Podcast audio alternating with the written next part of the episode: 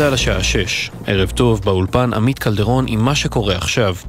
ראש הממשלה בנימין נתניהו נפגש היום באמ"ן עם מלך ירדן עבדאללה השני. מדווח כתבנו המדיני יניר קוזין. הביקור הזה מתרחש בתקופה נפיצה ביחסים בין ישראל לבין ירדן על רקע עלייתו של השר איתמר בן גביר להר הבית בתחילת החודש וסירוב כניסתו של שגריר ירדן בישראל להר לפני כשבוע. לשכת ראש הממשלה נמסר כי הפגישה בין נתניהו לעבדאללה התנהלה ברוח טובה ודנו בה על שיתופי הפעולה האסטרטגיים בתחומי הביטחון והכלכלה. בפגישה נכחו גם השר לעניינים אסטרטגיים רון דרמר, ראש המל"ל צחי הנגבי וראש השב"כ רונן בר. כתבנו לענייני ערבים ג'קי חוגי מוסר כי הודעת הארמון הירדני עסקה ברובה בנושא הפלסטיני. בהודעה נאמר כי המלך הדגיש בפני נתניהו את החובה לכבד את המצב ההיסטורי והמשפטי של אל-אקצא. המשבר סביב הרפורמה במערכת המשפט.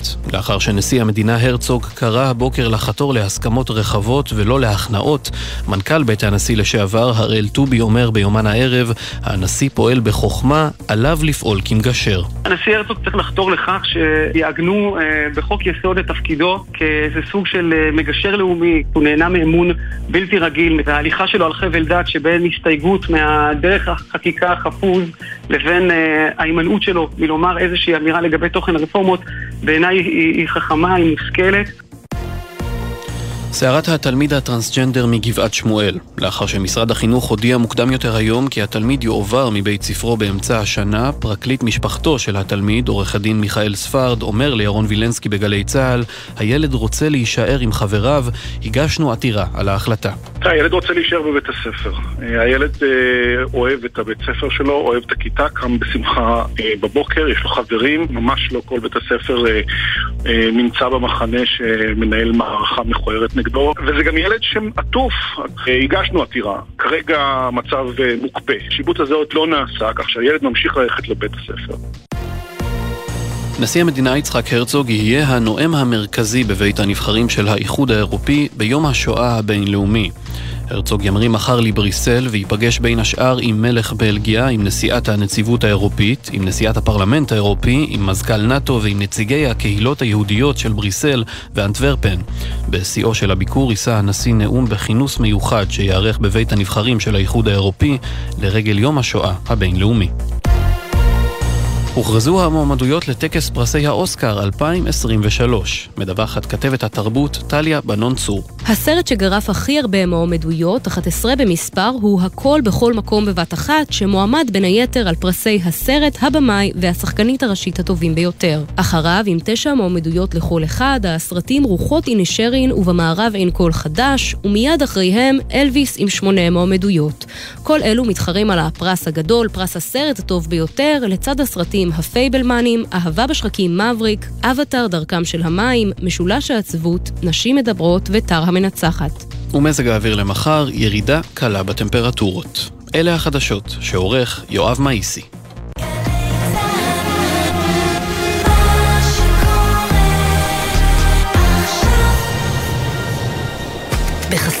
ביחד בשבילך, מועדון ההטבות של ההסתדרות, המציע כרטיס אשראי חינם, הצובר בשבילכם נקודות טיסה בכל חברות התעופה. כפוף לתקנון. עכשיו בגלי צה"ל, עמית תומר וסמי פרץ עם החיים עצמם.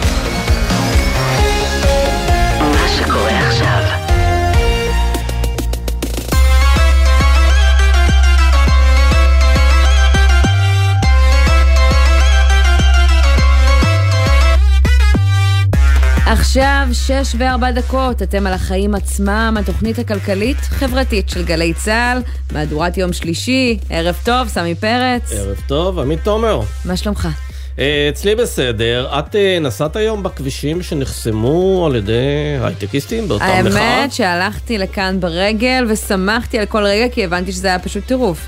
כן, אז uh, באמת במקומות שבהם הם חסמו את הכבישים, אז באמת היה מאוד עמוס שם. לשמחתי לא נסעתי שם. Uh, אבל תשמעי, זה בהחלט מרשים שעובדים, שהם לא מאוגדים בהסתדרות, נאבקים למען משהו שהוא לא תנאי השכר שלהם. כן, די חריג, ניסיתי להיזכר היום מתי זה קרה פעם אחרונה, ואני חושבת שעל נושא הפונדקאות לגברים, על אה, זכויות קהילה גאה, ראינו גם יום שלם של שביתה אה, בהייטק. נכון. זה נושא שאולי קצת פחות בקונצנזוס. נכון, כן, אבל נושא באמת שאתה יודע, דמותה של מדינת ישראל נקרא לזה, כן. דמותה של מדינת ישראל חשובה להם, וזה יפה. אנחנו נדבר עם אחד ממובילי המחאה, אנחנו גם נדבר עם חבר הכנסת דני דנון מהליכוד, שיעזור אה, להגיד לנו משהו על ההכנות שנעשות בקשר לרפורמה, איך מתכוונים להתמודד עם האזהרות, על ההשלכות הכלכליות שלה.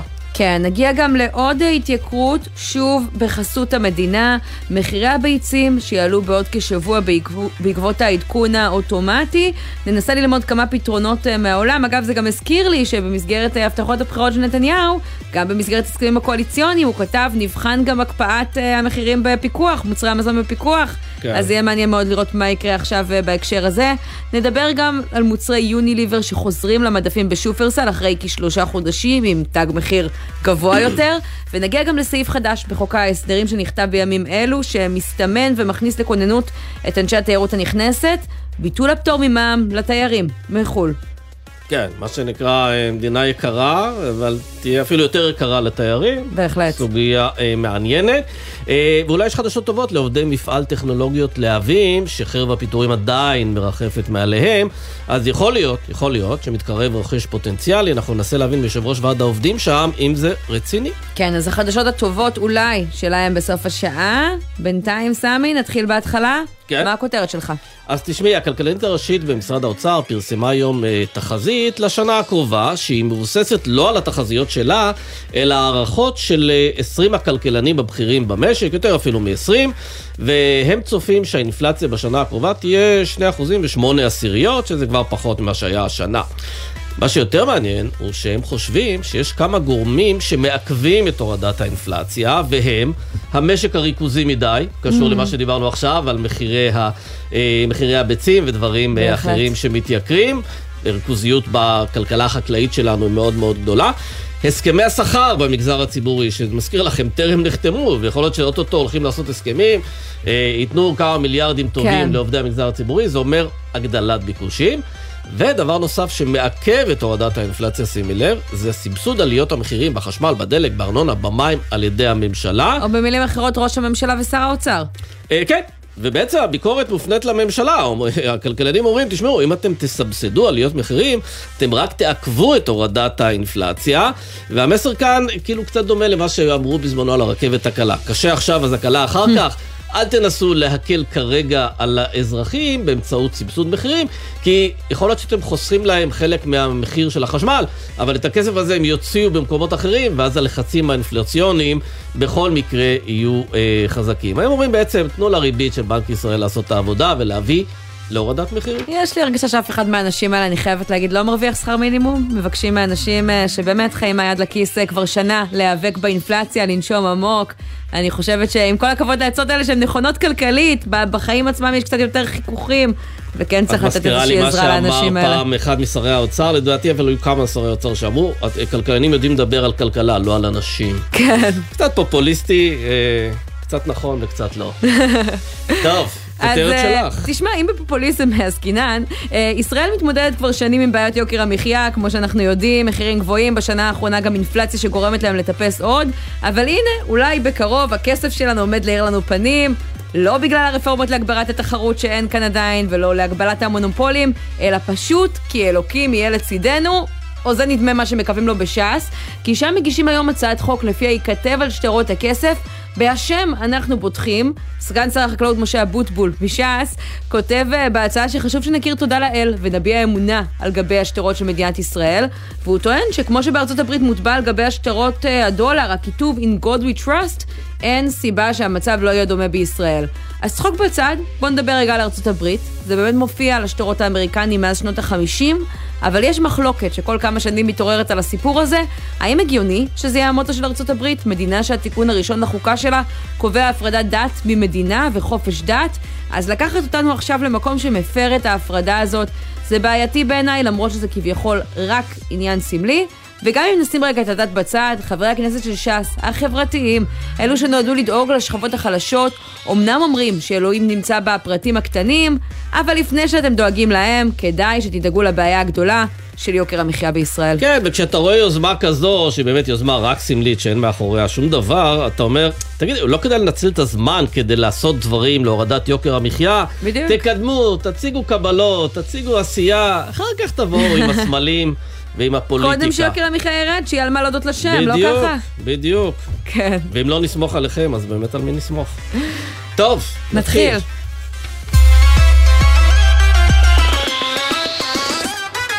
אז אנחנו פותחים עם אה, מחאת אה, האזהרה, הפגנת האזהרה בענף ההייטק ב-11 במאות אה, חברות. העובדים עצרו את עבודתם וחלקם, מי שהיה מעוניין בכך, יצא לרחובות, להפגנות שראינו בכל רחבי הארץ, המרכזית מביניהם בתל אביב, שם כמו שאמרת קודם סמי, חסימות כבישים, הרבה מאוד אנשים, וכתבתנו טל אור מאירסון הייתה שם, והיא מביאה לנו את הקולות, הנה הכתבה. Ei, nós é primeiro campeão! Ei, nós é primeiro campeão! Ei! כאלף עובדות ועובדי הייטק שבתו היום בצהריים מעבודתם במשך שעה ויצאו להפגין נגד הרפורמה המתוכננת במערכת המשפט. המפגינים לא התרגשו מהביקורות שטענו שמדובר בהפגנה קרובה למשרד שגם ככה צמודה להפסקת הצהריים. לא הערכתי, יצאתי לפניהם, אין לי מושג, אבל ראיתי הרבה פרצופים אה, מחייכים, אז אני מניח שהרבה. זה מדהים מה שקרה פה, כאילו לא האמנו שזה מה שיקרה. אנשים פשוט אה, הרגישו את הצורך להגן ולשמור על הדמוקרטיה מכל הקשת, ימין, שמאל, אין כאן פוליטיקה. פשוט כולם יצאו ותראי לאן זה הגיע. אני מקווה מאוד שההפגנה הזאת תעיר את מי שבשלטון, כי בסוף חברות ההייטק מכניסות כל כך הרבה כסף לכל כך הרבה אוכלוסיות, והמיסים שאנחנו משלמים כל חודש... חמושים בשלטים יהודיים יצאו המפגינים לשלושה מוקדים מרכזיים, על יד מתחם שרונה ובשדרות רוטשילד בתל אביב ובהרצליה פיתוח. המפגינים בשרונה ירדו אל הכביש וחסמו את רחוב קפלן בתל אביב. בלא מעט חברות המנהלים הודיעו שיאפשרו לעובדים לשבות וחלקם, כמו ינון קוסטיקה, מייסד שותף בסטארט-אפ וויז, אף הצטרפו למחאה. ההייטק הישראלי נסמך על היציבות שהדמוקרטיה נותנת וזה המגזר שעובד הכי קשה בשוק מבוקר ועד לילה כל יום ומשלם יותר מרבע מהמיסים בישראל, יותר מחצי מהייצוא. ואם הם יצאו לשבות, כולם יכולים לצאת. וזה רק ההתחלה.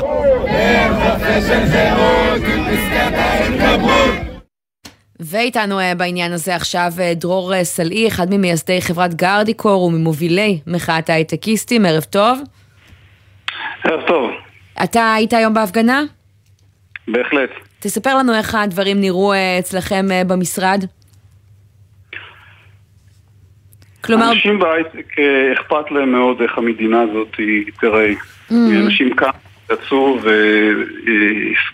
והיה הרבה מאוד סערת רגשות, לאנשים אכפת ממה שקורה כאן. אני הרבה שנים בהייטק, לא ראיתי אנשים בהייטק קמים מהמחשב, יוצאים מהמשרד. אבל קמו מהמחשב, ממש הרגשת שב-11 כמה עובדים יש לכם בחברה? לגמרי. כמה עובדים? אנחנו חברה של אה, כמה מאות אנשים, Mhm. ואחוז נכבד מהם, לא כולם, את יודעת, הם עובדים מהבית וכך הלאה, אחוז נכבד מהאנשים שבמשרד קמו והלכו. זאת לא חברה שהשביתה את הפעילות שלה, Mhm. הרבה אנשים רוויות בשעות האלה, אבל הרבה מאוד אנשים באו והצטרפו למחאה. והיו גם קולות אחרים? היו עובדים שאמרו אנחנו לא רוצים לשבות? אני בטוח שיש. הייטק זה סביבה מגוונת. לא, אני שואלת אצלך במשרד. אה, אני לא, לא, אנחנו לא מנהלים ויכוחים פוליטיים במשרד. מי שרצה הלך והשתתף. אנשים נשארו לעבוד ליד המחשב ברמה הפרקטית? האמת, אני הייתי בקפלן, אני לא יודע. כן. תגיד, אנחנו שומעים את המפגינים, אומרים, בין השאר, אנחנו משלמים הרבה מיסים.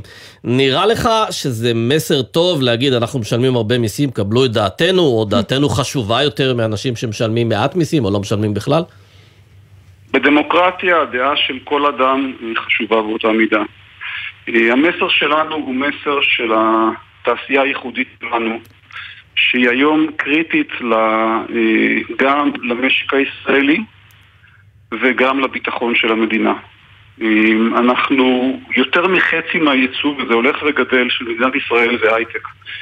אם לא היה הייטק, המשק שלנו היה נראה אחרת לגמרי, זה משק עם הרבה מאוד חולאים, עם בעיה קשה בשוק התעסוקה, עם אנשים שלא אה, לא, לא עושים לימודי ליבה, המשק הזה היה נראה אחרת לגמרי בלי הייטק, והנקודה היא שהדבר הזה הוא מאוד מאוד מאוד פגיע. העניין הוא שאין אין ויכוח על החשיבות של התעשייה הזו, אבל אתה מרגיש שבגלל שהיא כזו חשובה בכל הפרמטרים שציינת, אה, בממשלה ייקחו את זה בחשבון יותר, משום שיש פה באמת פוטנציאל אה, לפגיעה כלכלית?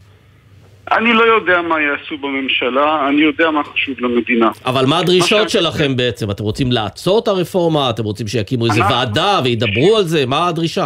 אנחנו לא, אנחנו מאוד חוששים מהרפורמה, אני קורא לזה רפורמה במרכאות, שמנוהלת עכשיו לגבי מערכת המשפט.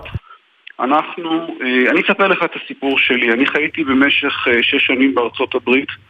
המשכורות שם גבוהות יותר, התנאים שם טובים יותר, ההזדמנויות שם רבות יותר והמחיה שם זולה יותר.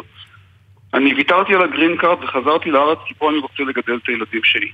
כמוני, Mm. יש רבים מאוד שחזרו, ואני לא חושב שאותם אנשים שחזרו כמוני, שאותם אנשים יחזרו לארץ, אם אנחנו נחיה פה במדינה שהיא לא תהיה דמוקרטיה. אז מה, אתה חושב על אה, לחזור לשם, לעזוב בעקבות הדברים האלה? אני חזרתי לארץ, אני, אני פטריוט ישראלי, אבל אני, הרבה מאוד אנשים כבר עכשיו נשארים בגלל שהתנאים הכלכליים מפתים אותם, בגלל שההזדמנויות המקצועיות מפתות, אותם. כן, אז אתה אומר אם גם זה ייכנס אה, למכלול השיקולים, המאזניים אה, יכולות להיות מוטות לכיוון האחר.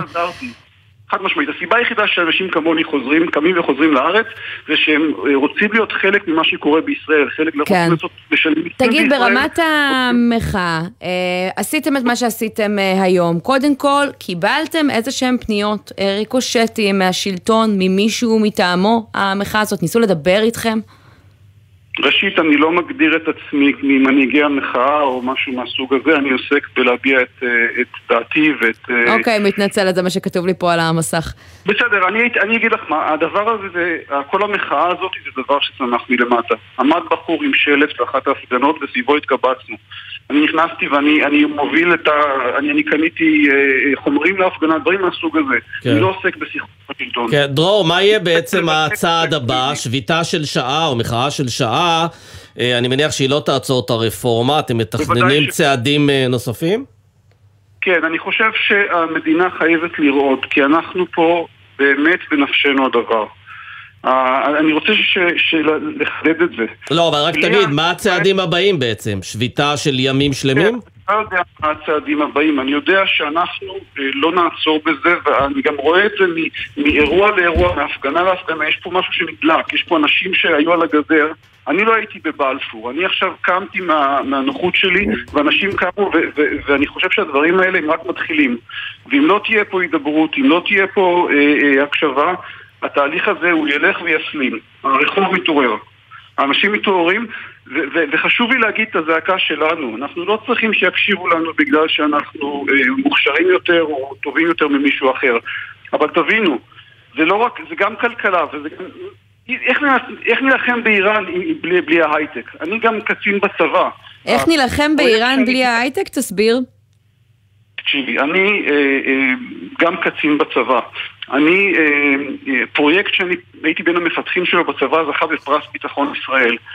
מלחמה היום זה הייטק, מלחמה Mm. היום זה לא אה, אה, רק אנשים שרצים ומסכנים את חייהם, אלא זה גם המון המון המון תחכום ומחשבים והייטק. רואים את זה היום.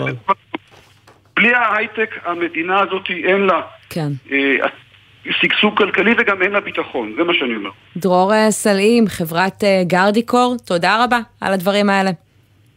תודה רבה לך.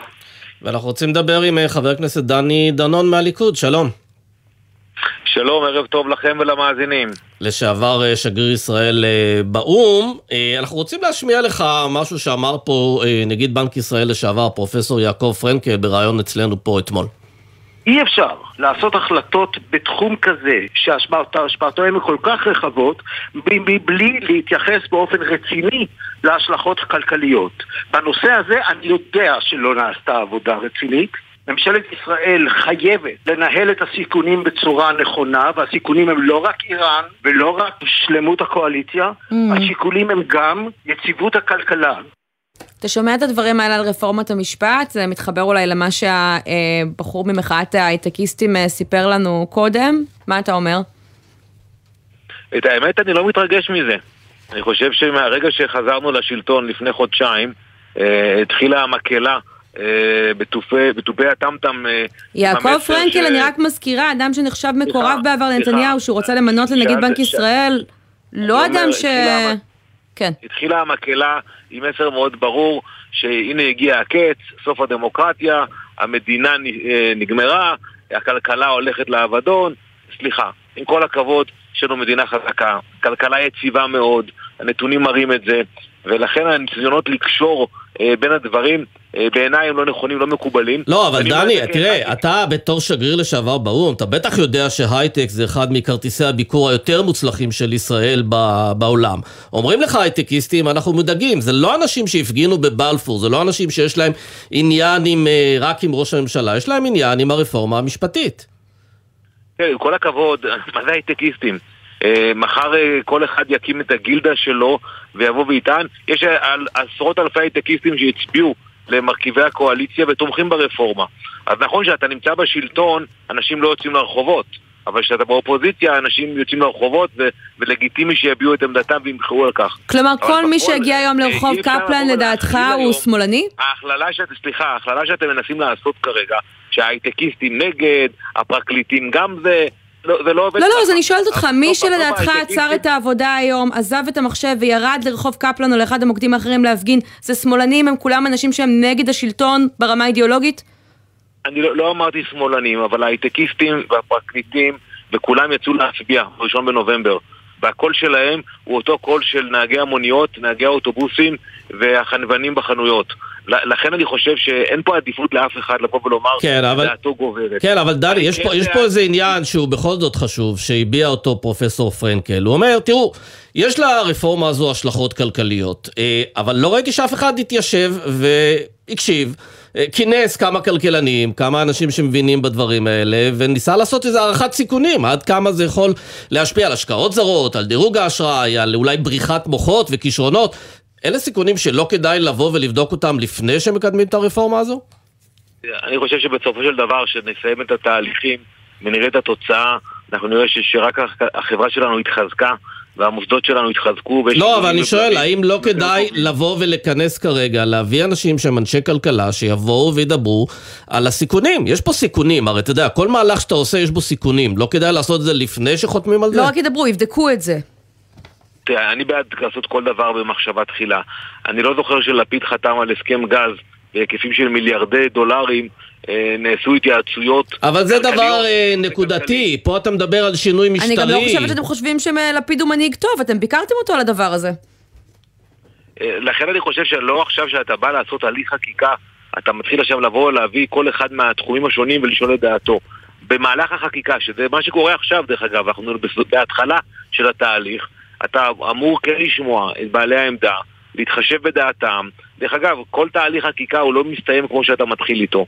אבל הצעקות האלו והאיומים האלו, אני אומר, תנמיכו את הטונים. אנחנו ראינו אבל בהרבה מאוד לא מקרים בעבר... דני, הרבה מאוד מקרים בעבר ראינו שכשהממשלה רוצה לקדם משהו, אז היא מקימה איזושהי ועדה מקצועית, מביאה לשם באמת אנשי מקצוע טובים, בוחנת את הכשלים או את הדברים שהיא רוצה לקדם, ואחרי שהם מגישים המלצות, יושבים וחושבים ומקבשים את זה. פה זה נראה כמו הדבר הראשון שהממשלה עושה, הדבר היחידי שבו עוסקים כל שרי הממשלה, אה, הדבר היחידי שבאמת מצליח לאחד את כולם בזמן שדברים אחרים שעולים גם מהר מאוד נופלים, ובלבד שהדבר הזה יעבור כמה שיותר מהר. זה ממש נראה כמו מחטף, אתה לא חושב כך? תראה, אני קודם כל אתחיל בסייפה, לא צריך לעשות שום מחטף, ואם ייקח עוד שבועיים שלושה לא יקרה שום דבר, אין לנו בעיה לשבת שינוי משטרי בשבועיים שלושה? זה שינוי משטרי. לא, אמרתי עוד שבועיים שלושה, אבל הנושא הזה של האיזונים בין הכנסת לבית המשפט הוא לא מוצע בן לילה. אה, פרופסור פרידמן הוא לא חבר ליכוד שעכשיו בא עם רעיונות, זה נושא שנמצא בליבת המחלוקת כבר שנים רבות. וראינו, ראינו את ההשלכות של זה, על קבלת החלטות, ולכן כשאנחנו חזרנו לשלטון, דיברנו על זה במערכת הבחירות. אנחנו באים היום ליישם את המדיניות שלנו. זה לא היה המנה העיקרית ב- ב- בקמפיין שלכם, זה לא הדבר שהובלט על ידי ראש הממשלה. הוא דיבר למשל על סבסוד גני ילדים בגילאי 0 עד 3. זה דבר אגב שהוא לא עושה אותו מיידית, כי הוא אומר בוא נחשוב על זה, בוא נבדוק את ההשלכות הכלכליות, בוא נדבר עם פקידי האוצר, בוא נראה מאיפה משיגים את הכסף. כאן, כשאתה עושה שינוי משטרי, שאגב יכולות להיות לו השלכות כלכליות כנראה אפילו הרבה יותר דרמטיות, אתה עושה את זה אה, באיזה הליך מזורז כזה, בלי להביא אנשי מקצוע. איך עושים כזה דבר?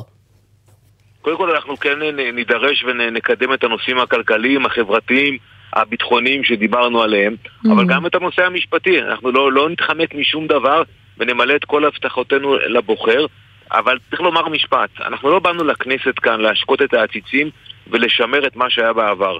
באנו כאן כן להוביל שינוי, שינוי מדיניות, לעשות את זה בצורה שקולה, אחראית, מדודה, ולכן אני כן בעד הידברות ושיח וכל הניסיונות של אנשים להרחיב את המעגלים, אני תומך בהם. אתה לא בעד uh, הקמת ועדה ציבורית שתכלול אנשי מקצוע עם אנשים גם משאר צידי המפה הפוליטית, כדי לבוא ולבחון uh, מהו השינוי המשטרי שעונה גם על הבעיות שאתם מוטרדים מהם. איזשהו מתווה יותר בדיאלוג.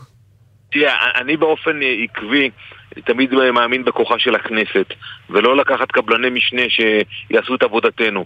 לכן אני חושב שבתוך הכנסת, אה, אם צריך להרחיב את הדיונים, את המעגל הזה שבו באים אנשים, אבל המקום לקבל החלטות כאלו חשובות וערכיות, זה בכנסת ישראל שנבחרה כדין. אתה לא מוטרד חושב... מקרע בעם? דיבר על זה נשיא המדינה היום, הוא מרגיש שאנחנו נמצאים ממש על סף אה, רתיחה והתפוצצות?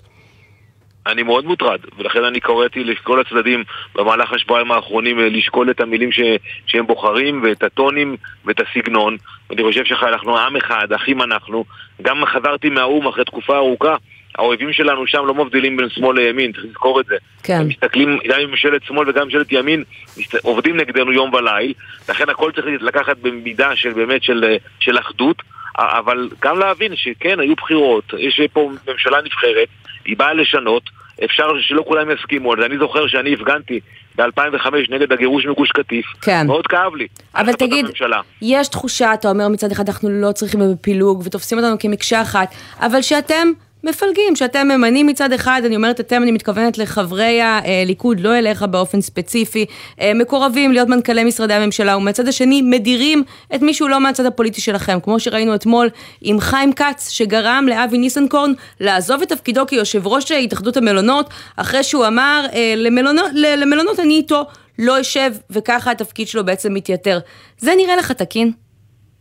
השאלה מקוממת, סליחה שכבר אני תוקף, אבל שיאיר לפיד ושריו מינו את אנשי שלומם לתפקידי מנכ"ל כמשרת אמון, אף אחד לא פצה פה. אבל אני לא מדברת על משרת מנכ"ל, אני מדברת על יושב ראש התאחדות המלונות, חיצוני, לא, המלונאים בחרו בו. אגב, זה לא נכון שאף אחד לא פצה פה, הוא מינה, נדמה לי, לא הוא, אבל מישהו מינה את גיסתו לדירקטורית בקק"ל, אם אני זוכר טוב, נכון. והייתה על זה התקוממות, והוא באמת המינוי בוטל. התשובה של לפיד נתן, הוא אמר, אני ממנה אנשים שיעזרו לי ליישם את המדיניות שאני מאמין בה. זה נשמע מאוד יפה.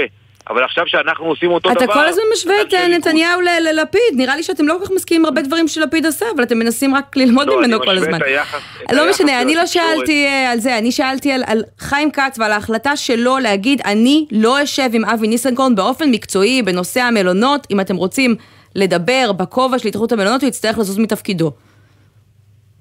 אני לא מכיר את ההחלטה הזאת, אני לא חושב שניסנקורן היה חייב לצאת מתפקידו. אה, אבל בסופו של דבר אני חושב שמגיע בסוף אה, שר, הוא בא רק לקדם... אני רק רוצה להגיד לך מה אמרו על זה מקורבי חיים כץ, אנחנו עשינו את זה בגלל העובדה הבסיסית שבגינה לא ראינו מקום לשיתוף פעולה וזה חוסר האמון באיש והיסטוריית הבגידות של ניסנקורן בשותפיו, זה פוליטי לגמרי. זה, זה כנראה יש להם היסטוריה בהסתדרות שלא אני ולא את אה, נדע לצלול לתוכה. אני בגדול חושב שזה לגיטימי שיש משרות אמון על פי חוק וכל שר ממנה את האנשים שהוא סומך עליהם. כן, אבל זה לא משנה, זה לא מנכ"ל אצלו, אבל לא משנה. אה, דני, רק שאלה אחרונה לסיום. תשמע, אנחנו מסתכלים, הממשלה עוד לא השלימה חודש. ואנחנו רואים, חוץ מהרפורמה המשפטית השנויה במחלוקת, שכמה שרים מקדמים כל מיני דברים באמת מאוד אה, בעייתיים, אם זה מיקי זוהר שרוצה לצמצם תרבות בפריפריה, סמוטריץ' שבעד הקמת מאחז לא חוקי, מירי רגב נגד נת"צים, גפני היום מציע איזו הפרדה מגדרית באתרי רשות הטבע והגנים. אתה חש בנוח עם כל היוזמות, ה... לא יודע איך לקרוא להם, אבל די מופרעות תראה, אני האלה? עכשיו בדיוק יצאתי מראיון אה, לתקשורת הזרה ואמרתי שם, תמדדו אותנו על פי המעשים, לא על פי הדיבורים. יש הרבה הצהרות, הרבה אנשים שרוצים להתבלט, בסוף צריך לראות בסוף מה עובר. ואני כן חושב שאנחנו הוכחנו בעבר יכולת להוביל בצורה אחראית, ממלכתית, ולכן לא כל כותרת נהפכת אה, למדיניות. וגם אמרתי אתמול לחבריי השרים, לא חייבים לשנות כל דבר שבאים למשרד. אני הייתי שר וסגן שר, חלק מהדברים הם גם טובים. לכן עם כל הרצון שלנו ל- להראות עשייה, לא הכל חייבים כי מה, יש לך תחושה. שהולכים רחוק מדי עם ביטול ההחלטות של הממשלה הקודמת? לא, יש, יש רצון באמת לעשות רפורמות ולשנות, ואני תומך בזה, אה, אבל גם אם זה יהיה בעוד חודש או בעוד חודשיים זה בסדר. חבר הכנסת דני דנון, מפלגת הליכוד, לשעבר שגריר ישראל באו"ם, תודה רבה תודה. על הדברים האלה. תודה, ערב טוב.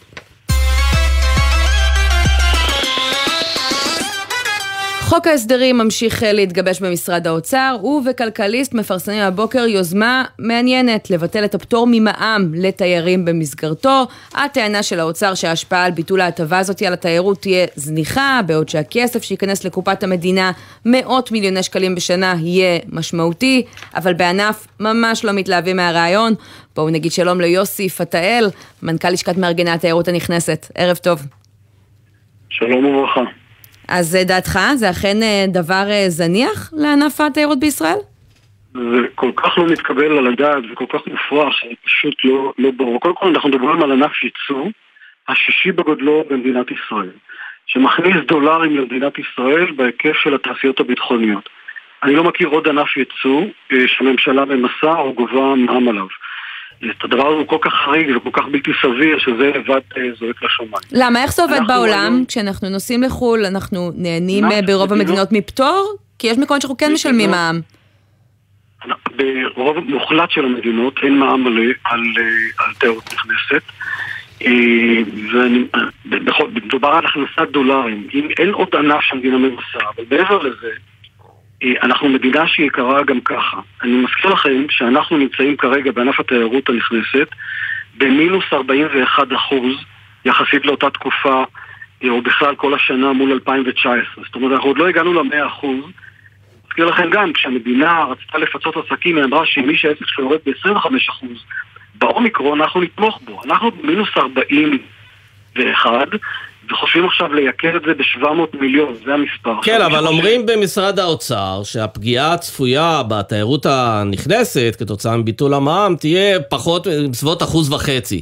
כלומר, לא משהו משמעותי, ועדיין הכנסות של המדינה יגדלו. אז, ואגב, במילא ישראל גם ידועה כמדינה מאוד מאוד יקרה, אז, אה, אז יכול להיות שבאים לפה ממילא רק אה, תיירים אה, עמי- עמידים, שיכולים להרשות לעצמם לבלות פה. סמי, אמרו ב... צריך להראות ניירות כלכליים. אנחנו מראים שעל כל שקל שיעלו, אה, אנחנו אה, נרד בשקל נקודה שלוש או שקל נקודה שתיים. אה, אנחנו עדיין לא הגענו להיקפים בכלל של 2019. אנחנו מייצרים כעשרה אחוז ממקומות העבודה בפריפריה. עכו, צפת, נהריה, נצרת, ירושלים, בלי תיירים ברחובות, אין כלכלה והמדינה בין כה וכה תומכת בהם. המחשבה שתיירים יהיו אדישים עכשיו, שאנחנו, אירופה להערכתנו אגב, התרסק. Mm. גם השער הדולר חזק, גם יש שם משבר, שוק מרכזי שרגיש למחירים. זה, זה כל כך מופרך להגיד שמחר מייקרים את המוצר הישראלי ב-17% ולא יקרו כלום. עכשיו צריך לזכור, רק במשרד התיירות רשומים 5,000 עסקים, כן. ש... אבל תשמע, אני מסתכלת על מה שקורה מע"מ. עכשיו אה, עם אה, לינת התיירים, עוד כשהמע"מ, הפטור ממע"מ אה, קיים, ואני רואה שהתיירים אה, נוטשים, יש ירידה של 42 אחוזים במספר לינות התיירים ב-2022 בהשוואה ל-2019, השנה האחרונה לפני הקורונה. מאיפה זה נובע? מהמחירים היקרים שיש במדינת ישראל. אגב, אם תסתכלו על מדינות אחרות, קודם כל ממוצע עולמי, אף אחד לא נמצא בכזאת רמת ירידה. תסתכלו על מדינות המחירים היקרים, כי המלונאים פה גובים מחירים מאוד יקרים.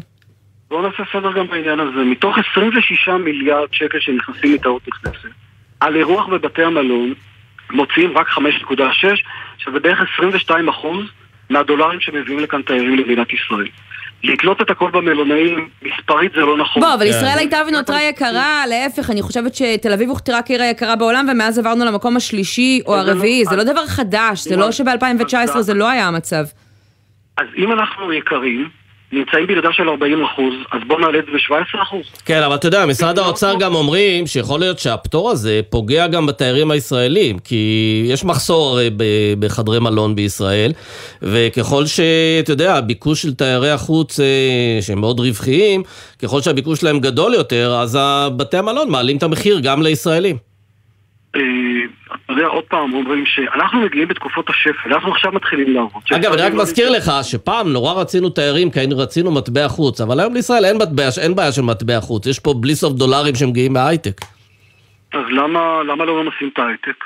קודם, אם שמה באמת בין כה וכה יקנו במחירים של מיליארדים, אבל שמה פלוס מינוס 17 אחוז, זה לא ישנה, וזה בטח יהיה הרבה יותר מ-700 מיליון על ענף שלם ועל 10 אחוז ממקומות העבודה בפריפריה. מה ההיגיון? הלו, התיירות הנכנסת מייצרת מקומות עבודה בלי השקעה של המדינה. מה תהיה האלטרנטיבה למקומות עבודה שיעבדו בפריפריה? מה, יקימו מפעלים שם? המדינה לא מצטיינת בזה. Mm. אנחנו על כל 30 תיירים מייצרים משרה. אגב, ההסתה תהיה לרשות הפלסטינית כמובן. כן. כבר היום יש קבוצות שישנות אה, בירדן ומטיילות בישראל או במצרים. אין, אגב, בוא, כי זה הרבה הרבה יותר זול וזה לא קשור למע"מ, סליחה, זה פשוט רמת מחירים אחרה לגמרי, חצי מחיר, וזה... אז נוסיף, אז מה גם להוסיף 17 אחוז? אני מצטערת להגיד לך, זה יקרה כך או אחרת בגלל שהמחירים פה אה, הזויים, אני לא אומרת שההחלטה הזאת היא בהכרח נכונה, אבל אה, אתה יודע, השינוי מתחיל אה, קודם כל גם אה, בנו. יוסי פתאל, מנכ"ל לשכת מארגני התיירות הנכנסת. ההיגיון פשוט לא נמצא במספרים, אלא באמירות. תודה רבה. תודה רבה. אנחנו יוצאים לכמה הודעות, ואז מחירי הביצים שעולים, ונהיה גם חדשות טובות ממפעל טכנולוגיית להבים. כבר אולי, חוזרים. אולי. אולי.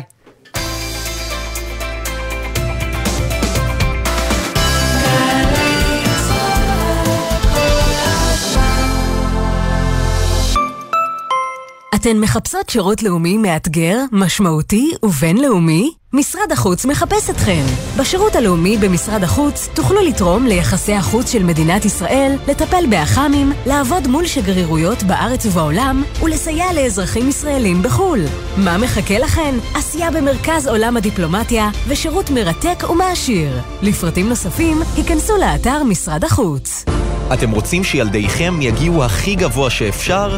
לומדים באחד מבתי הספר של חיל האוויר, רוכשים תעודת בגרות איכותית לצד הכשרה טכנולוגית מתקדמת ושפע הטבות, כולל אפשרות להמשך לימודים על-תיכוניים בתמיכת חיל האוויר, ומתגייסים לשירות משמעותי בחיל האוויר. אתם מוזמנים ליום הפתוח ביום רביעי, 1 בפברואר, בבתי הספר של חיל האוויר ברחבי ארצנו. מיועד לבוגרי כיתות ח' וט'. עוד פרטים חפשו לימודים עם חיל האוויר. המסלול הטכנולוגי של חיל האוויר, מסלול ההמראה שלך. שלום, כאן איתי הרמן. זה שאני יודע את כל שמות נשיאי ארצות הברית, למשל, עזר לי לקבל לא מעט משרות. לרעיונות העבודה שלכם, זה בוודאי יועיל פחות. אבל מה שתלמדו באתר קמפוס IL יכול להעניק לכם יתרון בכל ראיון. כי בקמפוס IL תמצאו קורסים חינם כמו כתיבת קורות חיים, יצירת פרופיל לינקדאין, אקסל למתקדמים ועוד רבים שישדרגו לכם את קורות החיים. קמפוס IL, בהובלת מערך הדיגיטל הלאומי והמועצה להשכלה גבוהה. שלום, אחינועם בר פה. מחקרים מראים שאדם מרגיש 13 סוגי רגשות כשהוא שומע מוזיקה. אני חושבת שאני מרגישה יותר. בואו איתי לשעה של שיטוט מוזיקלי, גדוש במוזיקה מכאן ומשם, חדשה וישנה, מרימה וממוטטת, שתגרום לכם להרגיש את כל הרגשות, יחד. ליקוטים עם אחינועם בר, מגזין מוזיקה מפה ומשם. חמישי, תשע בערב, ובכל זמן שתרצו, באתר וביישומון גלי צה"ל. עכשיו בגלי צה"ל, עמית תומר וסמי פרץ עם החיים עצמם. חזרנו ואנחנו לעוד אה, התייקרות אה, שנוגעת אה, לצלחת שלנו, הפעם של מחירי הביצים, שמחירם בפיקוח, והמחיר שלהם יעלה בעוד שבוע. התייקרות שנייה תוך חצי שנה, יש כן, לומר, כן? ב-16 אה, אחוזים, שזה בערך... אה, כשני שקלים אה, לביצה.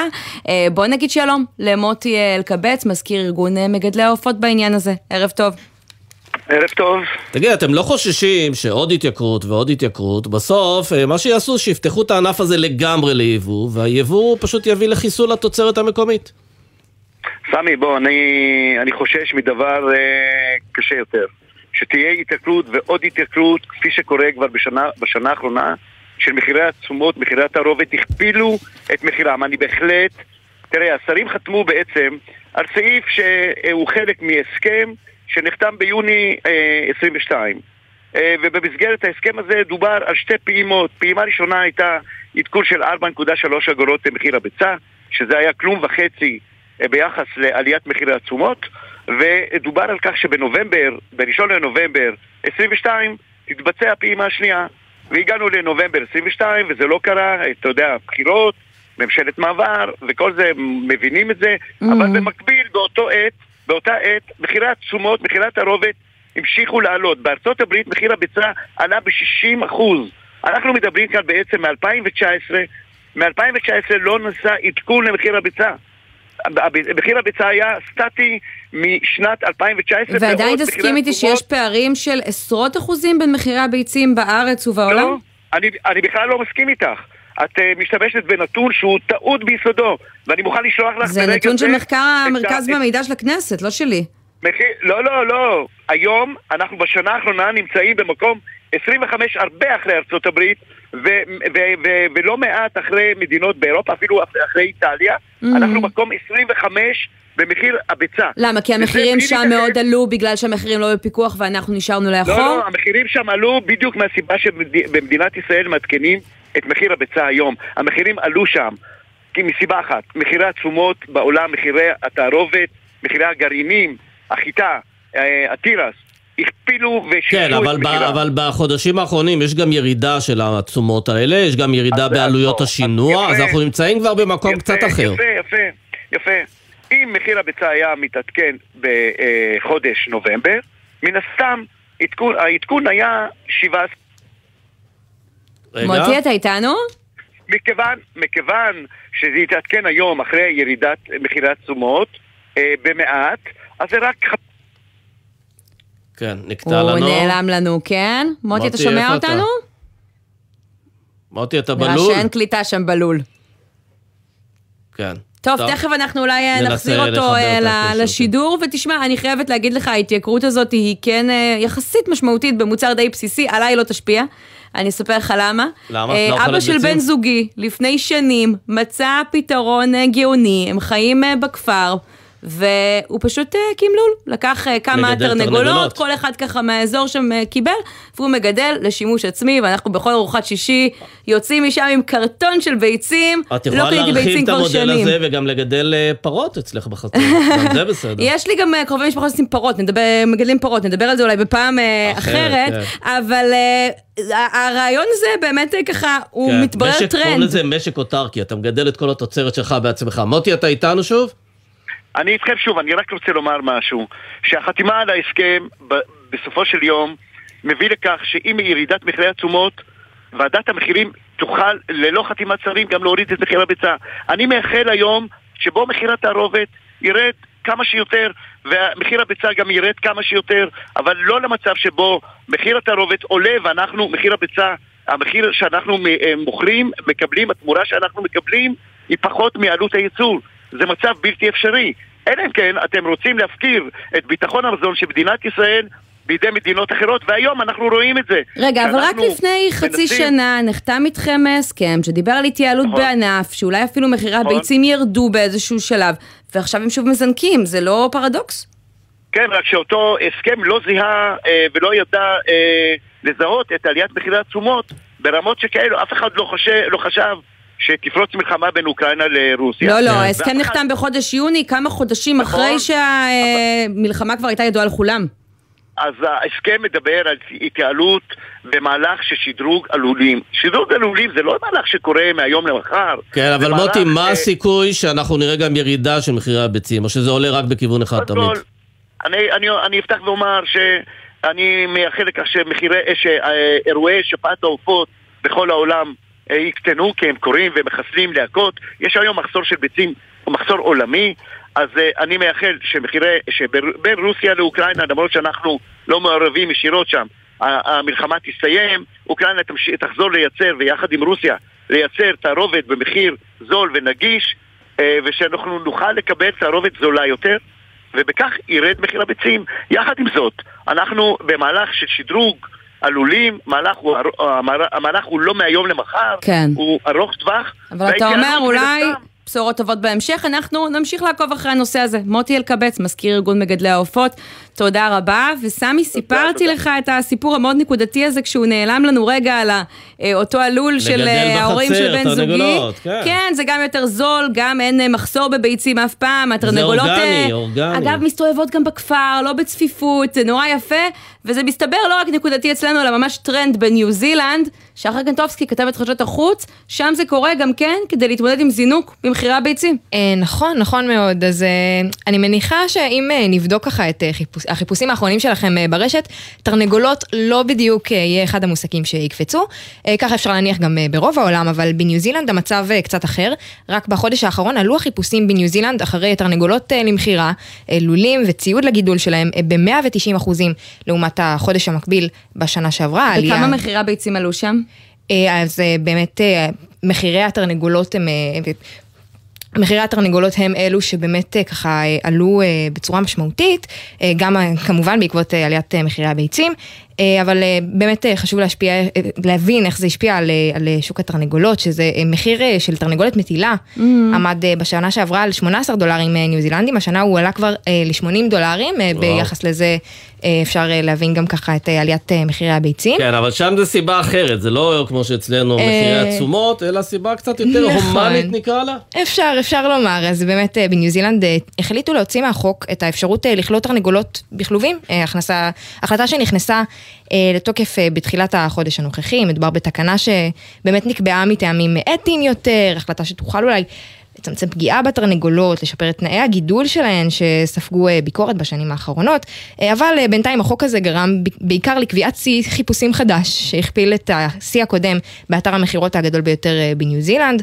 החשש באמת המשך המגמה השלילית בייצוא הביצים, הביא אפילו אנשים למצב שגם יצאו לצוד תרנגולים בשטח, מה שקצת אה, מדאיג ככה כן. אה, פעילי אה, זכויות בעלי חיים. זה היה אמור להיות הומני, לא המהלך הזה. זהו, באופן, באופן אירוני. אז באמת צריך להבין ככה, כדי לסבר את האוזן, כדי לייצא כמות ביצים שבאמת מספיקה לכל תושבי האי, יש צורך בארבעה מיליון תרנגולות מטילות, כעת המספר הזה עומד רק על שלושה מיליון וחצי. אז אנחנו מקווים שכאן לא נגיע למצב הזה, אנחנו כמובן לא מעודדים ככה קניית חיות בדארקנט, אבל כדאי לדעת שיש לזה, לזה תקדים. אבל לפחות אפשר להגיד שבניו זילנד כל הביצים הם ביצי חופש. כן, נכון. הידד, בהחלט. יפה. שחר קנטובסקי, כתבת חדשות החוץ, תודה רבה לך. תודה לכם. ועוד חדשות שקשורות לנו אה, לכיס, עוד מחירים שהם מתייקרים, מוצרי יוניליבר, שכבר כמה חודשים לא נמצאים על המדפים בשופרסל, אה, יחזרו. אה, הרשת אה, והספקית אה, הגדולה הגיעו אה, להסכמות, במסגרתם אנחנו כמובן נשלם יותר.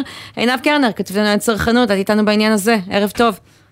נכון, שלום עמית וסמי, אז כן, אחרי שלושה חודשים אה, הרשת שחרתה על דקלה את המאבק על בלתי פוסק, מסתבר שגם הוא מסתיים ובעצם אה, שופרסל הגיע להבנות עם אה, יוניליבר, על אף שיוניליבר ביקשה העלאת מחירים של בין, 16, בין 15 ל-20 אחוז על מרבית המוצרים, ממה שאני מבינה לפי גורמים ששוחחנו עימם, בשופרסל הגיעו להעלאת מחירים אה, נמוכה יותר סביב העשרה אחוזים, וצריך לראות באמת איך זה משפיע מבחינת המוצרים, אבל אה, כן נאמר בעניין הזה שאם יש עוד רשת שעדיין לא התקפלה, היא אגב זו שגם התחילה עוד לפני שיוניליבר הודיעה על העלאת מחירים גורפת ב-1 בנובמבר, זו רשת אושר עד שעדיין לא העלתה, זאת אומרת לא העלתה את המחירים, היא גם לא מקבלת סחורה והיא עדיין לא חידשה את ההסכם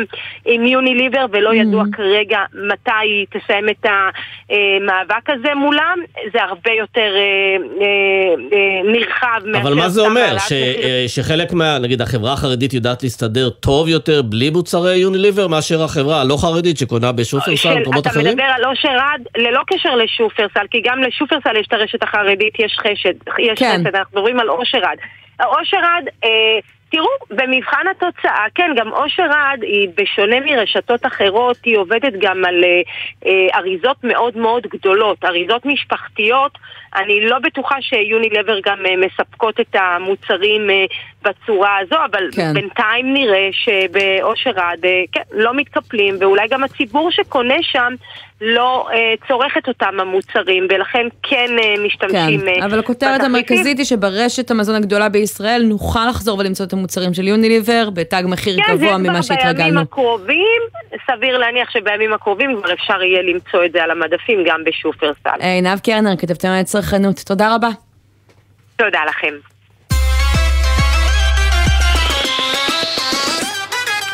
אז אחרי שהתבשרנו שפרט אנד ויטני רוצה בעצם לסגור את המפעל, את מפעל טכנולוגיות להבים בצפון, אה, יכול להיות, אולי, שיש חדשות טובות ואולי מישהו יקנה את, אה, המפעל הזה. ארבעה מתעניינים, לא פחות, לפי אה. גורמים ב Pratt and Whitney, יש גם משרד הביטחון בתמונה, הביעו התעניינות ברכישת המפעל הזה, זה שלב די ראשוני של הבירורים והמספרים, אנחנו עדיין לא יודעים אם זה יתגבש, אבל נראה שיש כמה אה, אופציות בינתיים. בואו נברר את זה עם פריד סעיד, שלום.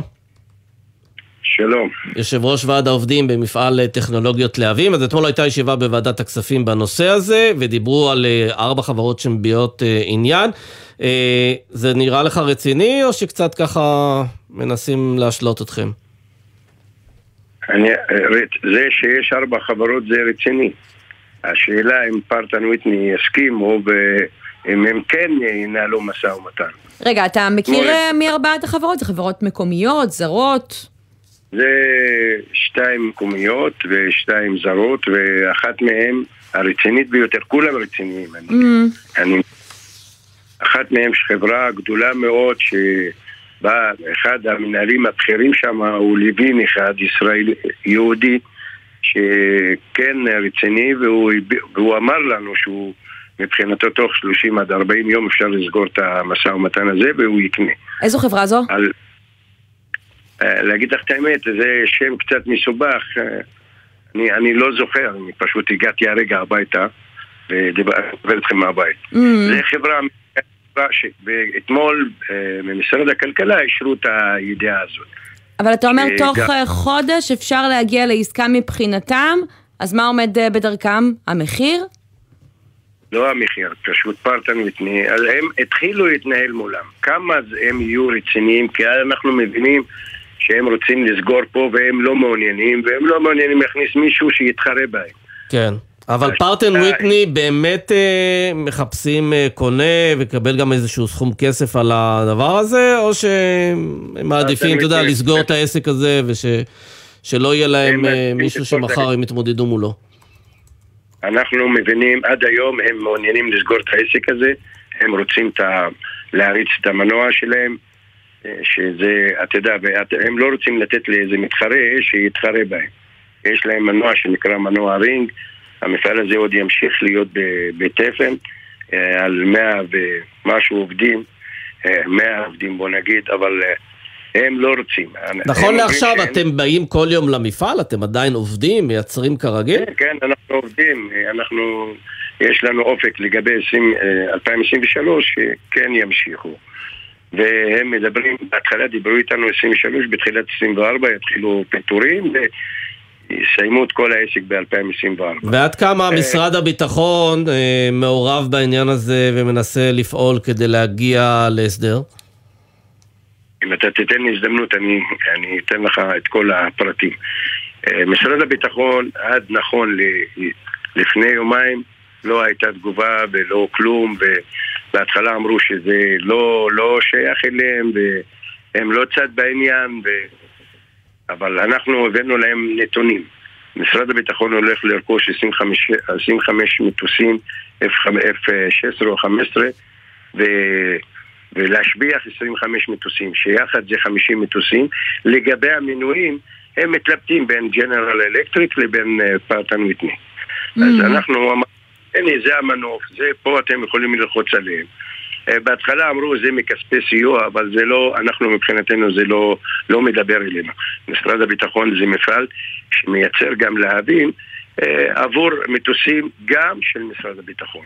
כן. ואני חושב שהחובה על מדינת ישראל, על משרד הביטחון, על משרד הכלכלה, לבוא ולשכנע את האמריקאים שימכרו, או שהם יישארו.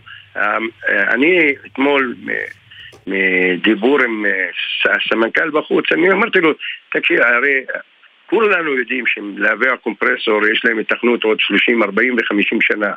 כי לא, המטוסים האלה, F-15, F-16 ומטוסי סילון, שהם צריכים להחליף להבים. כן. כל כמה טיסה. תגיד, איך זה- התחושות להמשיך לבוא לעבודה בתוך החוסר אה, ודאות הזאת, יהיה קונה, לא יהיה קונה, פרט אנד וויטני יאפשרו, לא יאפשרו? את יודעת מה, אני רוצה להגיד לך, אני, אני מבטיח לך שלא היית רוצה להיות במקומי.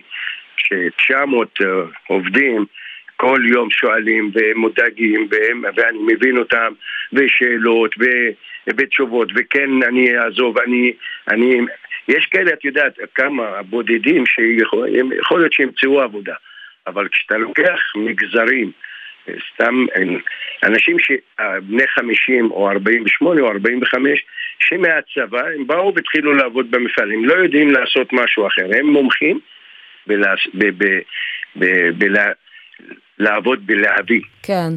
ובכל זאת יש כאלה שמתחילים כבר להסתכל ימינה או שמאלה, עובדים עוזבים אולי, כן מחפשים מקומות אחרים לפני שתהיה אינפלציה של אה, מאות מחפשי עבודה, אם המפעל בסוף לא, ייסגר? לא. אפשר לספור אותם על יד אחת. פה אין הרבה אפשרויות, בצפון אין הרבה אפשרויות. כן, גם מדובר במפעלים, אין עוד מפעלים כאלה. מי שרכש את הידע שלו ואת הניסיון שלו שם, זה לא שיש לו יותר מדי חלופות, נכון? נכון, תראה, המפעל הזה קיים מ-1969. המפעל הזה הוקם בגלל האמברגו הצרפתי, סטף ולטיימר בא ואז משה דיין, נתנו לו את הכלים והוא התחיל לעבוד והמפעל הזה הוא שם דבר בעולם. הוא אחד המפעלים הטובים בעולם. הרבה חברות רוצות לעבוד רק איתנו, כי אנחנו יודעים לעשות את הלהבים הטובים ביותר. ולנו יש מוניטין ויש שם. אה, פרטן ויטני כנראה מהיום שהם רכשו את המפעל, הם אה, תכננו לסגור לסגור את המפעל הזה, כי זה היה, היה המתחרה שלהם. בנו מפעל באוישפיל ב- ב- בארצות הברית ועוד מפעל.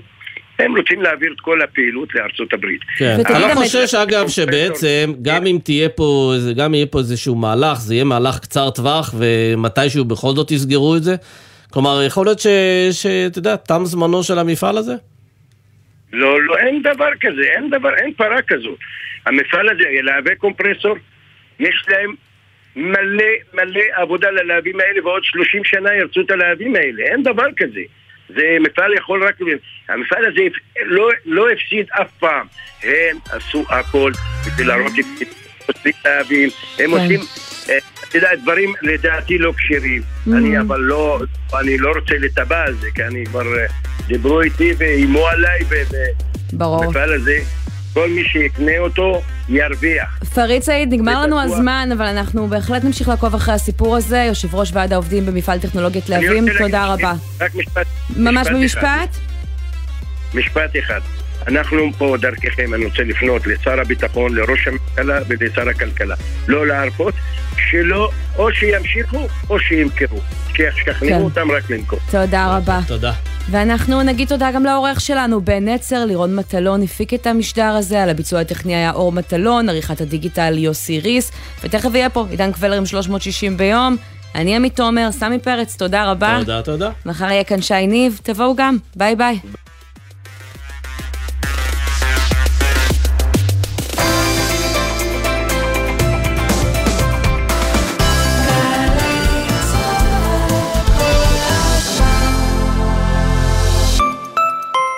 סובבו רגע את כדור הארץ. עצרו. על מה עצרתם? וייטנאם, ברזיל, קניה, הודו, צ'ילה? אז עוד רגע אתם שם, במרכזי הכלכלה של העולם. הצטרפו לנבחרת הנספחים והנספחות של משרד הכלכלה והתעשייה, סייעו לחברות הישראליות ביצוא אל בירות הכלכלה המובילות בעולם, פיתחו דלת להשקעות זרות בארצנו, וקדמו הסכמי סחר בינלאומיים. יש יותר מרתק מזה? חפשו בגוגל. צוערים משרד הכלכלה. מנהל סחר החוץ במשרד הכלכלה והתעשייה. קבלו משוואה, כמה זה יחס אישי, כפול מרצים מעולים, לחלק לכיתות קטנות, התשובה, 90% השמה בשנה שעברה. עזריאלי, חממה למהנדסי העתיד ולמהנדסות העתיד. לפרטים כוכבית 9087. אקדמית להנדסה, ירושלים. שלום, כאן אנה מאגף השיקום במשרד הביטחון. אז מה חדש אצלנו? המון. במסגרת רפורמת נפש אחת שידרגנו למענכם את האתר שלנו, ומהיום תוכלו להגיש מרשמים, להזמין תרופות, להגיש בקשת החזר הוצאות או לקבוע תור לביקור במחוז. והכל באתר, יעיל וקצר. תוכלו גם לראות במצפן הזכויות את כל הזכויות וההטבות שאתם זכאים להן בקליק אחד. אז חפשו בגוגל, אתר אגף השיקום. אנחנו כאן בשבילכם. קיבלת הודעה בזמן הנהיגה? נניח שאתה בדיוק בטיפול שורש. בטיפול שורש, איש אינו עונה להודעות, ואיש אינו מצפה ממך שתענה להודעות. כך גם בנהיגה, רק הרבה יותר חשוב. כי שימוש בטלפון הנייד בזמן הנהיגה מעלה את הסיכון לתאונה פי עשרה. אז גם בנהיגה, הודעות יכולות לחכות. אם זה דחוף, מתקשרים. הרלב"ד, מחויבים לאנשים שבדרך.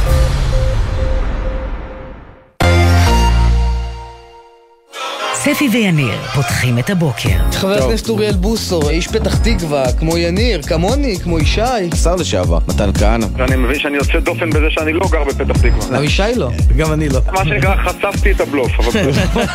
ספי עובדיה ויניר קוזין, ראשון עד רביעי בשמונה בבוקר, רק בגלי צה"ל. מיד אחרי החדשות, עידן קבלר.